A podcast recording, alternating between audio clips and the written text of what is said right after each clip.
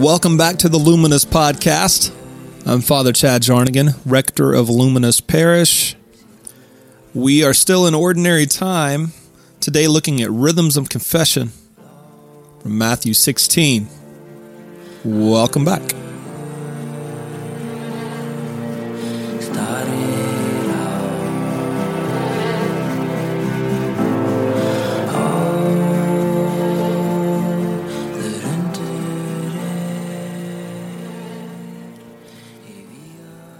Matthew 16, 13 through 20 says, Now when Jesus came into the district of Caesarea Philippi, he asked his disciples, Who do the people say the Son of Man is? And he said, Some say John the Baptist, others say Elijah, others say Jeremiah, or one of the prophets.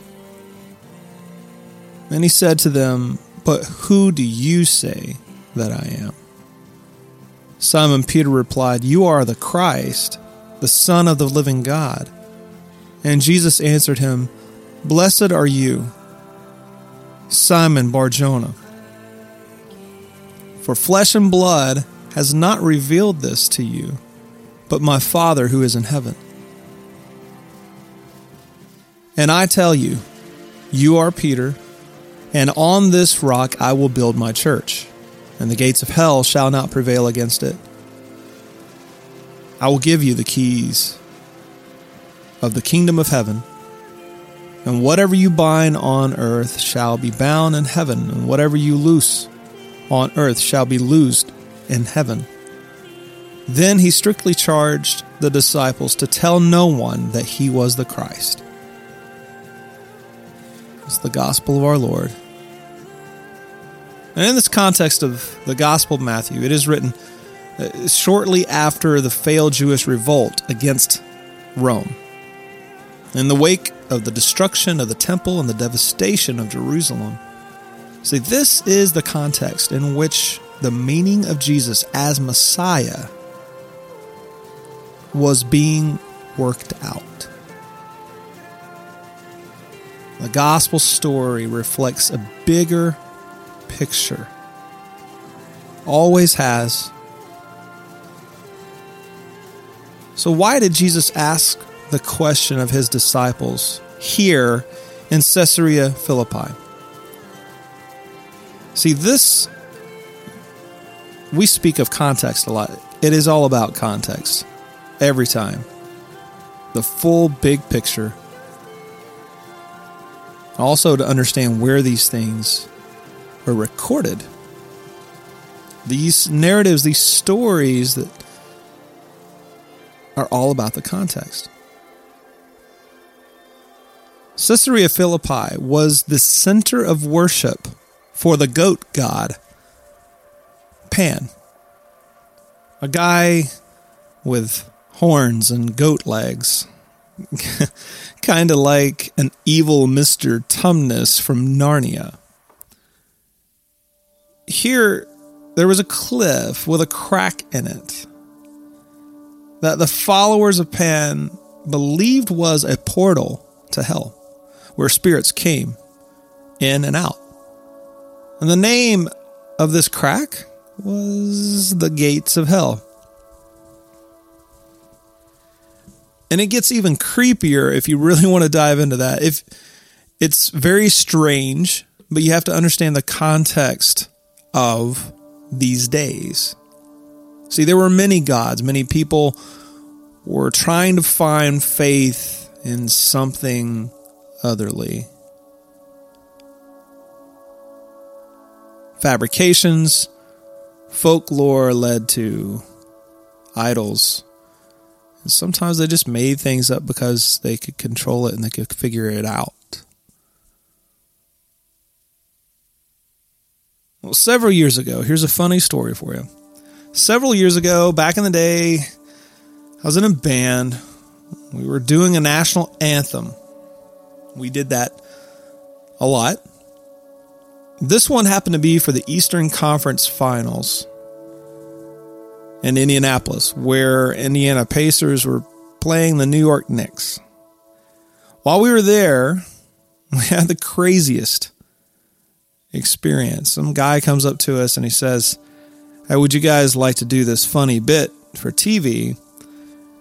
And he kind of explained it to us, and we were all a little apprehensive with the concept. So we were just like, eh, not really. Didn't really show a lot of interest. And the more we hung around, we had this guy that we recognized kind of come up to us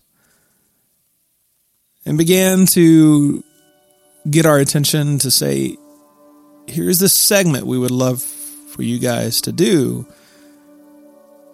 This guy was Biff Henderson from Late Night with David Letterman. And Letterman was one of those late night deals that I would watch every so often. I thought Dave was hysterical, and I always liked the funny bits they did. And they wanted us to be a part of this.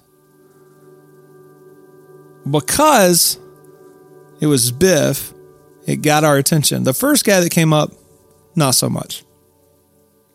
And then as Biff is talking about this segment, he says, No, this is Dave's idea. He thought it would be funny. And because of that, we know who Dave Letterman is. The credibility it's already there.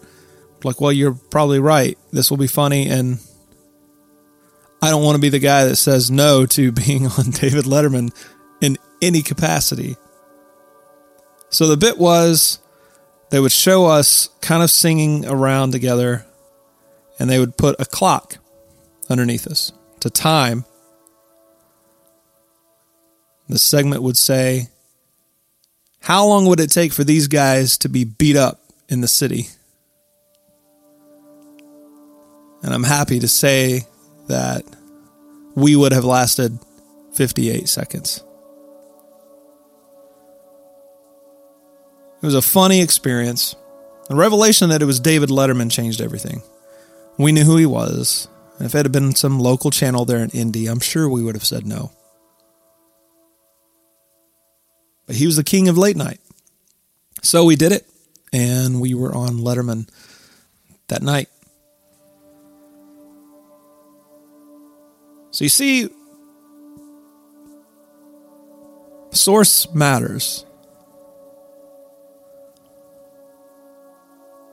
I remember a few weeks back when the disciples saw Jesus walking on water, and Peter said, If this is you, Lord, call to me. And Jesus said, Come. And after sinking, Jesus, you know, helped him back into the boat. And Peter says, Surely you are the Son of God.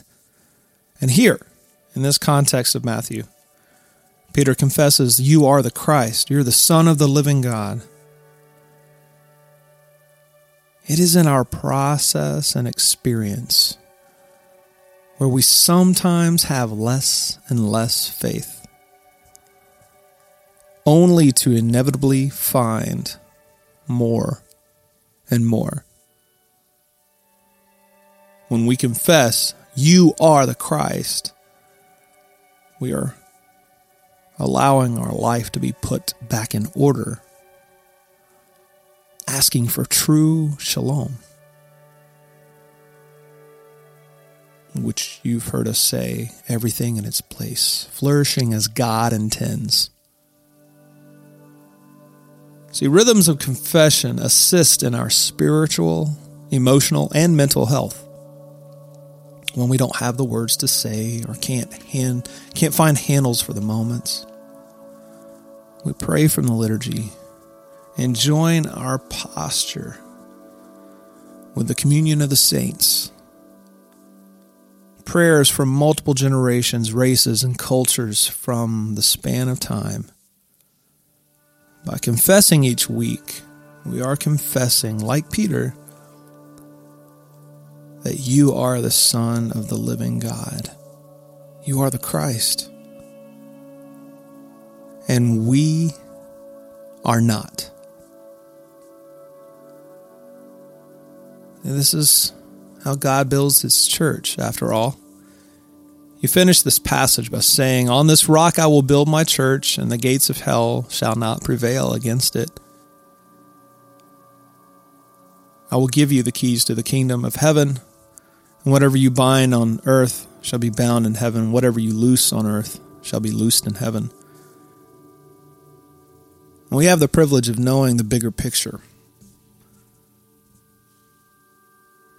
Knowing where the story goes. The parts that each of the disciples would play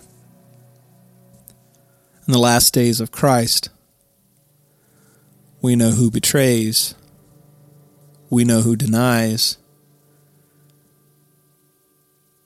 And you have to think, so did Jesus.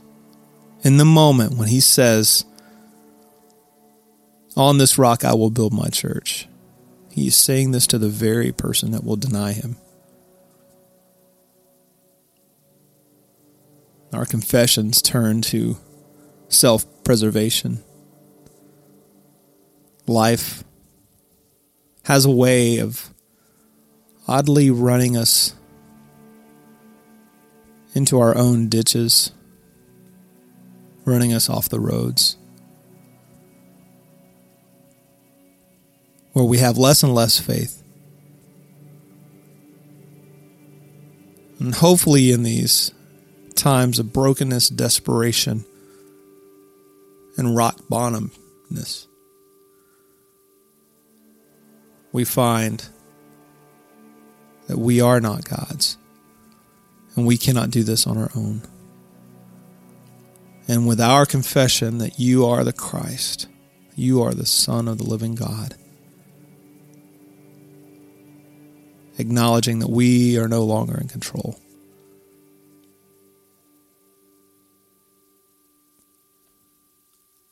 Whatever you bind on earth shall be bound in heaven. Whatever you loose on earth shall be loosed on heaven. See, this is scriptural and traditional foundation for the Catholic Church's conception of authority, stemming from St. Peter. According to the Roman Catholic doctrine, the popes are the successors of Peter.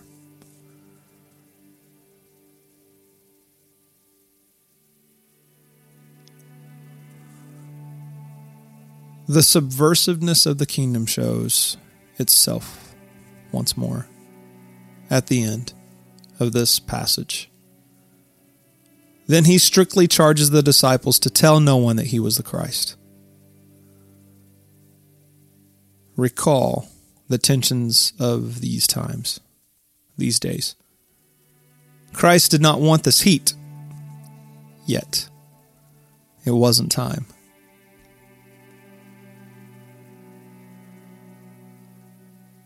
Just as we did last night at the parish, I'd like to end this episode with a time of contemplation, meditation. Wherever you are, let's just take 30 seconds of stillness. If you're driving, please be cautious. Don't close your eyes. If you're somewhere where you can just breathe for a moment, Give yourself permission to do so. And meditate on this for just a few seconds. Just as Christ spoke with his followers, his disciples there.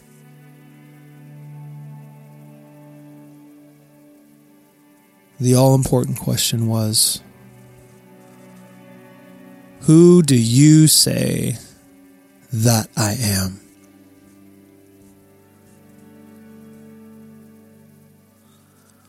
When everyone else has a narrative around us, they believe that Jesus is something, is someone. And sometimes that is noisy, and sometimes it doesn't resonate with us in our hearts and our souls.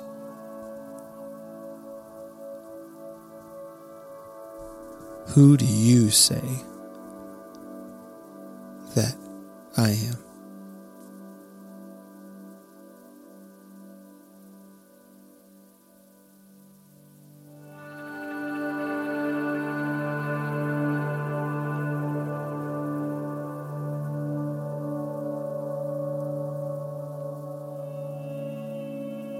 There's never been more opportunities to find reasons, to find glitches, to lessen our faith. We believe in these manufactured narratives of who Jesus is or who our faith may represent. And maybe we even buy into the idea that is more about us than it is about any outside force.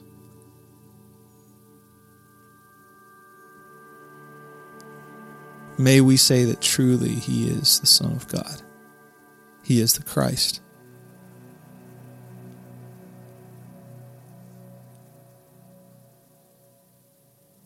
Thanks for joining us again. If you're ever in our area of Nashville, Franklin, Sunday evenings we meet at 5 o'clock each week. We would love to see you.